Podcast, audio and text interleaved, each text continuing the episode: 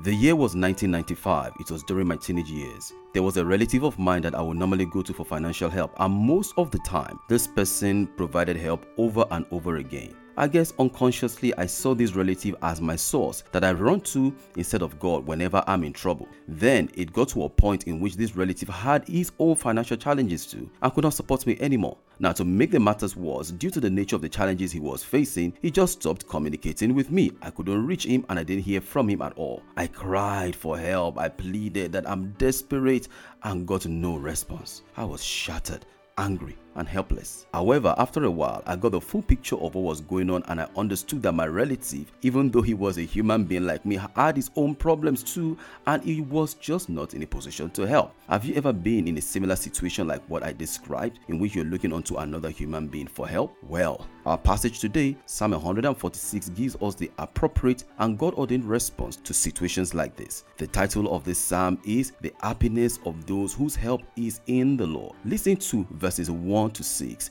of Psalm 146. Praise the Lord, praise the Lord, O my soul.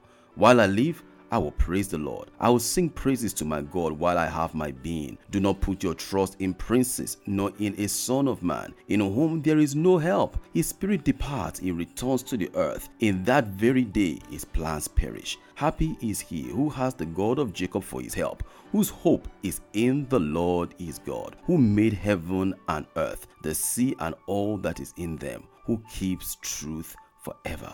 Wow. May the Lord bless the reading and the hearing of His word. I want to encourage you today to keep your eyes on Jesus. Do not look at man as your source. Let your focus, trust, hope, and help be in God through Jesus Christ. This reminds me of a statement that Jesus made in the book of Matthew, chapter 11, verse 28. Come to me, all you who labor and are heavy laden, and I will give you rest. Jesus is saying, I am here to listen to you. I'm here to help you. I am here to be your refuge and your strength when you call. So today, will you put your focus on the Lord as you help?